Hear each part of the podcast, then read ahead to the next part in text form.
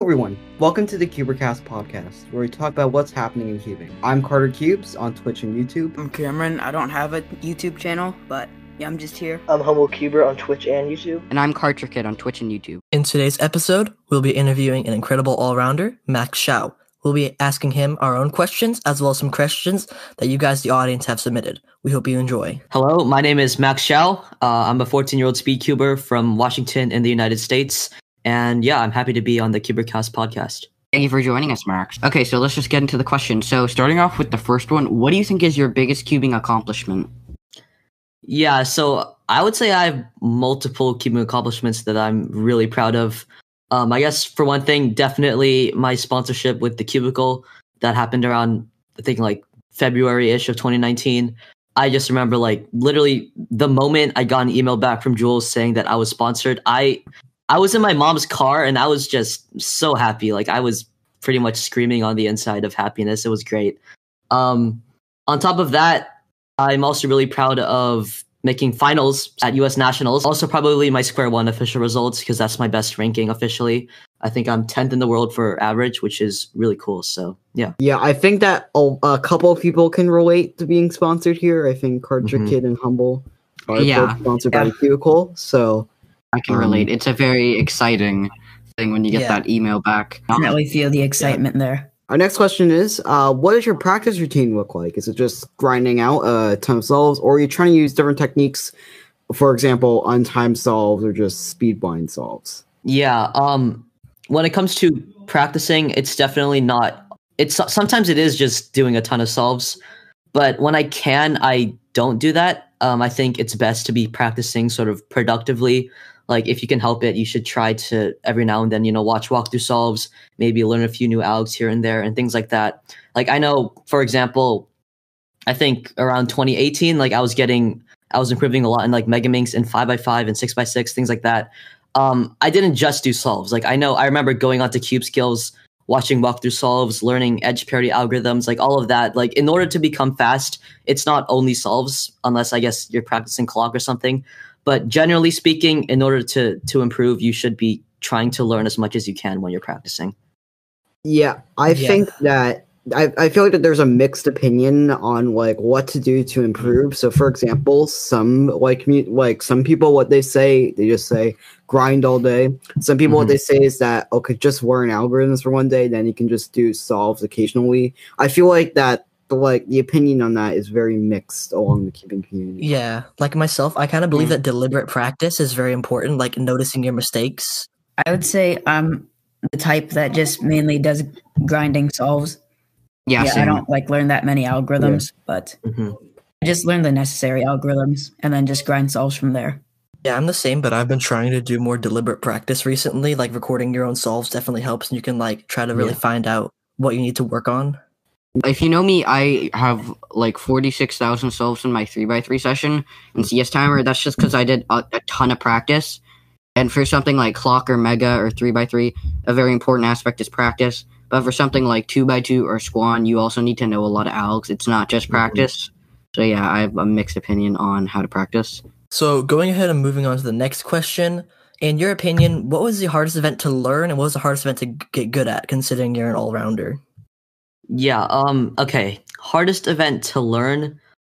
Um. That's a pretty hard one. I think I'd have to go with either big blind, like five blind, or FMC. Um. Probably FMC. Uh. Just because I know FMC is, I think, in my opinion, it's easily the event that's like most different from all the other ones because I think it's pretty much the only event that's not focused around speed solving.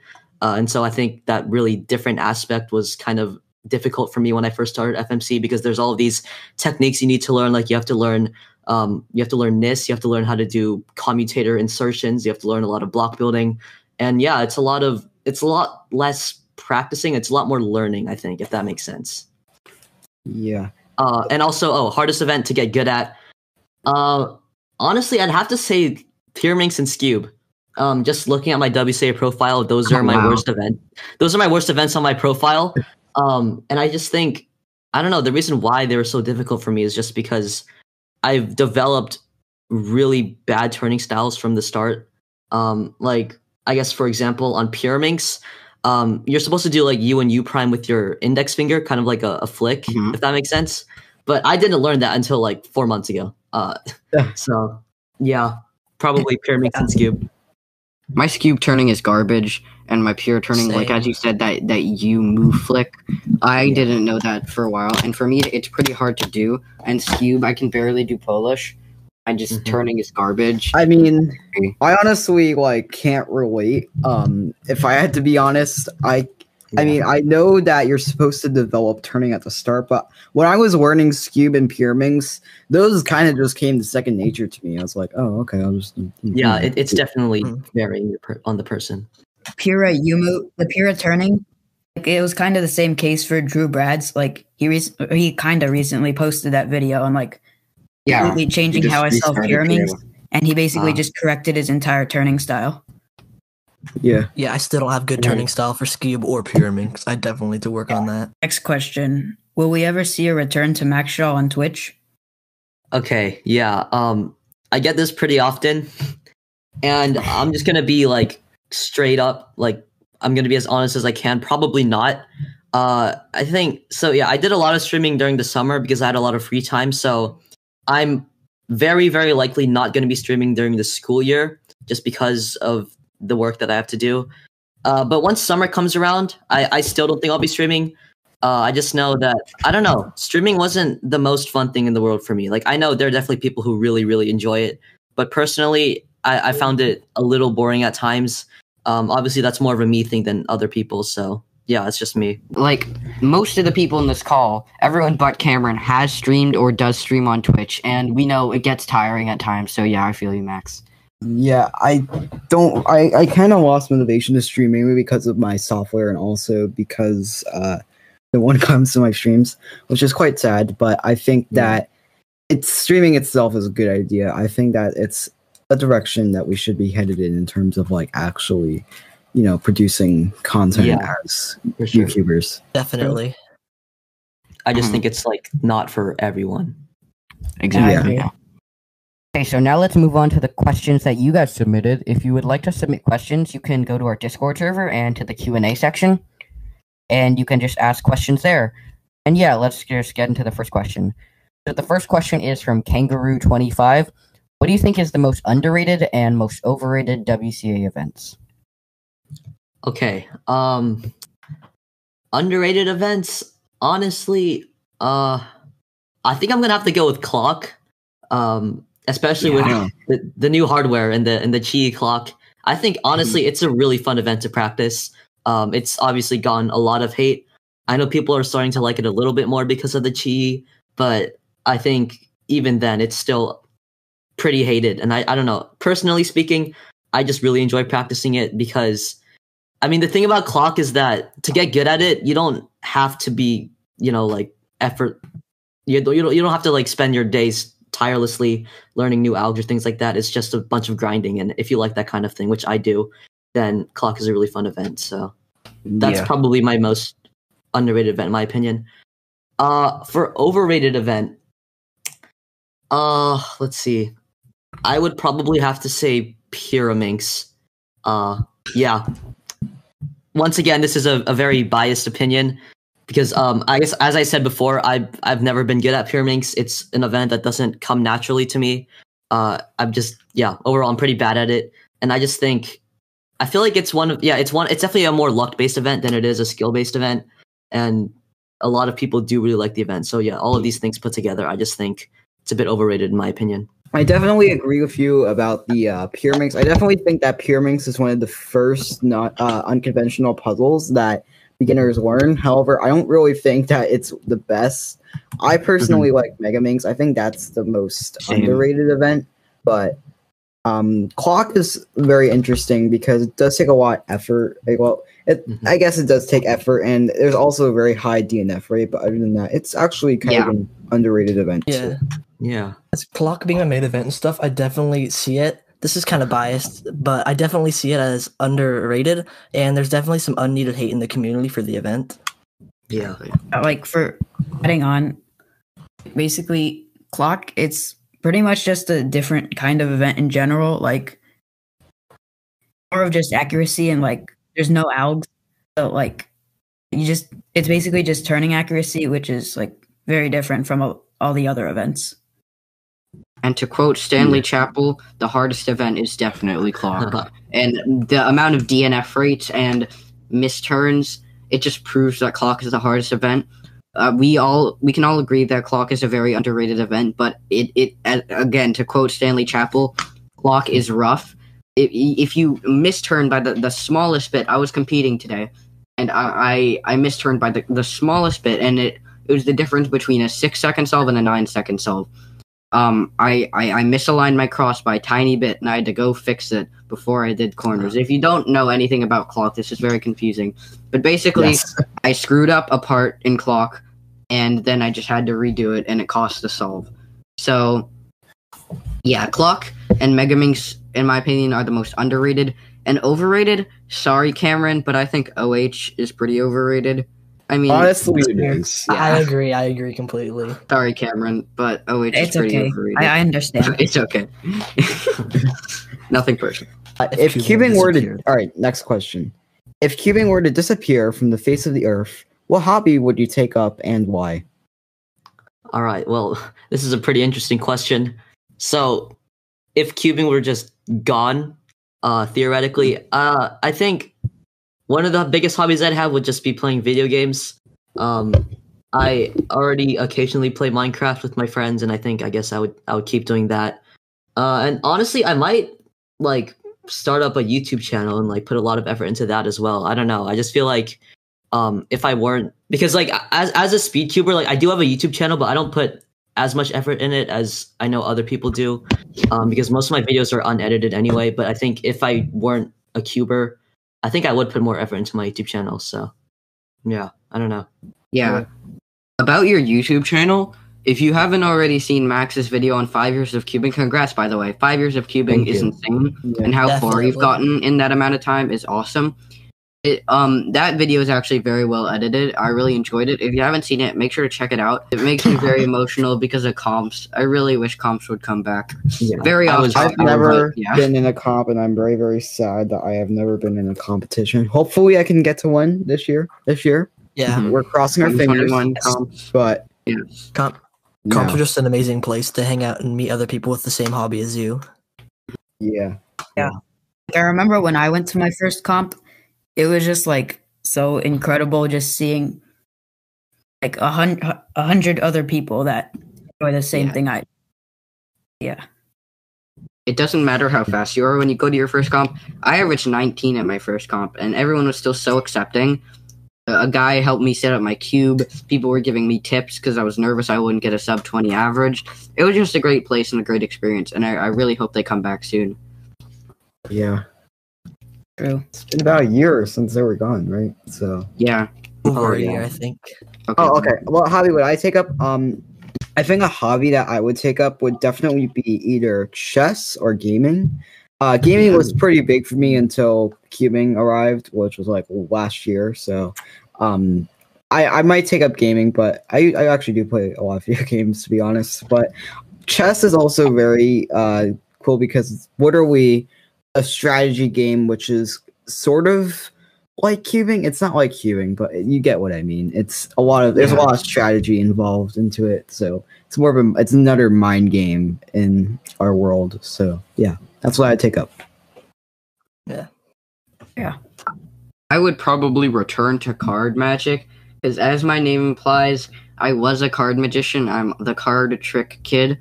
But um, uh, cubing kind of took it over. I really don't do cards as much anymore. Like I still have a bunch of decks on my desk, but I rarely touch them. I'm kind of getting sad just talking about it. That my name is kind of Yeah. meaningless now. But yeah, I'd probably just go back to doing card magic and gaming. Cubing, uh, if I couldn't cube, I'd probably just game and do cards. Yeah, that's pretty much it. Yeah. I actually have a deck of cards right here sitting next to me because I used to be into cardistry and that stuff as well. But honestly, if um cubing just yeah, if cubing just disappeared, I would probably go back to more sketching and drawing because before cubing, I spent a lot of time every day doing some drawings and sketching. I even had some commissions I used to do. And I'd also probably get more into game development with Unity. I feel like card magic before cubing is a pretty common. It's a pretty common pattern among cubers. I know a bunch of cubers who are magicians before starting cubing, and I, I'm pretty sure maybe it's just because uh, both of those hobbies require a lot of dexterity. But I think it's pretty cool that a lot of uh, cubers were card magicians before, just magicians in general. Pretty cool. Okay, I would probably just do chess because, like, I remember when I first started cubing, there were a lot of ho- new hobbies that I was trying, and like chess was one of them. And yeah, if cubing didn't exist, I just feel like I would do chess. Moving on to this next question. What is your biggest cubing fear? Cubing fear. Uh this is not something I think about on a daily basis. Uh but all right, sort of an improvised answer. I guess a cubing fear would just be um you know making finals at a really really big comp such as worlds or nationals and then just completely embarrassing myself you know i could get like a, a 6.5 average in semifinals and then i can go up to finals go head to head against i don't know someone and just get a 9 average. Like that's probably my biggest fear. Just kind of almost embarrassing myself in front of so many people like that. I think yeah that'd be it. This is mainly based on like the community, but I I realized that like 2020. So one of my biggest cubing fears is that the whole community, like this is all going to come to an end one day, and there's going to be an end point to cubing, even if it will, even if it's within the next 20 years or the next year. There's going to be an end to cubing. So I feel like my biggest cubing fear is that we're kind of dying off a little bit too quickly because all of these YouTubers, I'm not going to call anyone out, but I think that that's one of the factors. But the main factor is 2020, 2021. There are literally no comps, um, or at least there are very little comps, and the only comps that are happening are in the same same places. So I think that that's that's probably my biggest cubing fear, not about myself, it's just about the community in general. Yeah. Shout out to Australia and New Zealand for wearing masks because they have competitions like every week. So yeah, shout out to them. They're very that's lucky. My biggest cubing fear is probably I don't know actually. It's kind of similar to Carter's. My biggest cubing fear is that this will all be for nothing. Like I'll be like 20 and regretting my life decisions when I won't be able to use my hands because I spent hours spinning a plastic toy. Um or like losing my sponsorship. I I hope that doesn't happen. Um but yeah, that's those are some of my biggest cubing fears. I don't think you should be that concerned about your sponsorship. You should definitely be sponsored. So yeah. Thank you. My biggest fear is that just comps won't come back. They've been gone for like a year. I'm just scared that they will never come back, but I, I just really hope they do. I kind of have two biggest cubing fears. It's a little bit of a mixture between Max and Card Trick Kids fears. So I am worried about losing a sponsorship, of course. That's always something you should worry about. But there's also nerves at a competition and then failing like a big competition like nationals or Western Championships or something like that. Just choking at those competitions and then losing out on the possibility of actually podiuming. Right. Thank so my biggest cubing fear is actually kind of interesting, but basically for like WCA comps, when I go to compete, like I'm just doing really good, but then when I actually compete, I just completely fail. And then it's actually happened quite a bit. Um, especially with one event, and it was like really frustrating just not being able to beat my PR average for like five comps, even though I like practiced so much before the comp. It was feeling great. Yeah. I am worried that I will fail a little bit because this next cubing at home has clock in it. and I actually have a small chance of podiuming, but I am worried that I will fail though. All right. And the final question Did you have any intentions to be an all rounder when you first began cubing? Uh okay. I I don't think so. Because I, I think uh when I at the very beginning, like when I first started cubing, like uh literally the day I got my first cube, I thought that this would just be a hobby where I would I would learn to solve a cube and that'd be it. Like that that's that was my intention, I think. Like I wouldn't get any new speed cubes. I would stick with my Rubik's brand and that's just the only thing I'd ever have. Um but clearly that that is not how things turned out. Uh now I'm, you know, I'm, I'm I'm a sponsored cuber, which I'm really happy about. I have, I don't know how many puzzles I have in my collection, but I have probably a couple hundred, 200 maybe at most, something like that. So I've I've got a ton of puzzles of literally every single WCA event. Uh, and so yeah, definitely not at all. I had no intentions whatsoever to be an all rounder. Just it just happened. So yeah. Yeah. But Yeah. I- I'm glad that I became an all rounder because it's it's honestly so fun, just practicing everything. So that pretty much concludes this episode of the Cubercast podcast. We hope you enjoyed. Um, if you enjoyed, make sure to like and subscribe. Or if you're listening on Spotify or SoundCloud, and I think we're on Google Podcasts now, I, I think you can follow. If you're listening on any one of our services, subscribe, follow, share. Yeah, we're on a bunch of platforms now, so it, uh, the podcast is much more accessible. Again, we hope you enjoyed. Huge thank you to Max for coming on today. It was really fun. Yeah. And yeah, for having me. Also, um, wait before before we go, um, happy fifth and uh, five year anniversary. Oh yeah, That thank is you. a huge milestone. Yeah. Big congratulations, Max. Yeah, big Thank you. congrats, Max. That's crazy to see how far you've come. Like, considering I found your channel in August 2018. Uh, was- Yeah, aren't you aren't you Alpha Bouncer? Isn't that your channel name? Or, it used to be. Yeah. oh, people are like, no, it, it's been a great five years. Like people like you, my friends, everyone, super nice people. Like the team community is Yeah. great. You're no, Mm. I'm not Thank you. kidding. You're actually one of my idols. So thank you for coming on the Thank- podcast. yeah, Thank you. Again, thank you guys so much for listening. We hope you enjoyed. See you guys next week.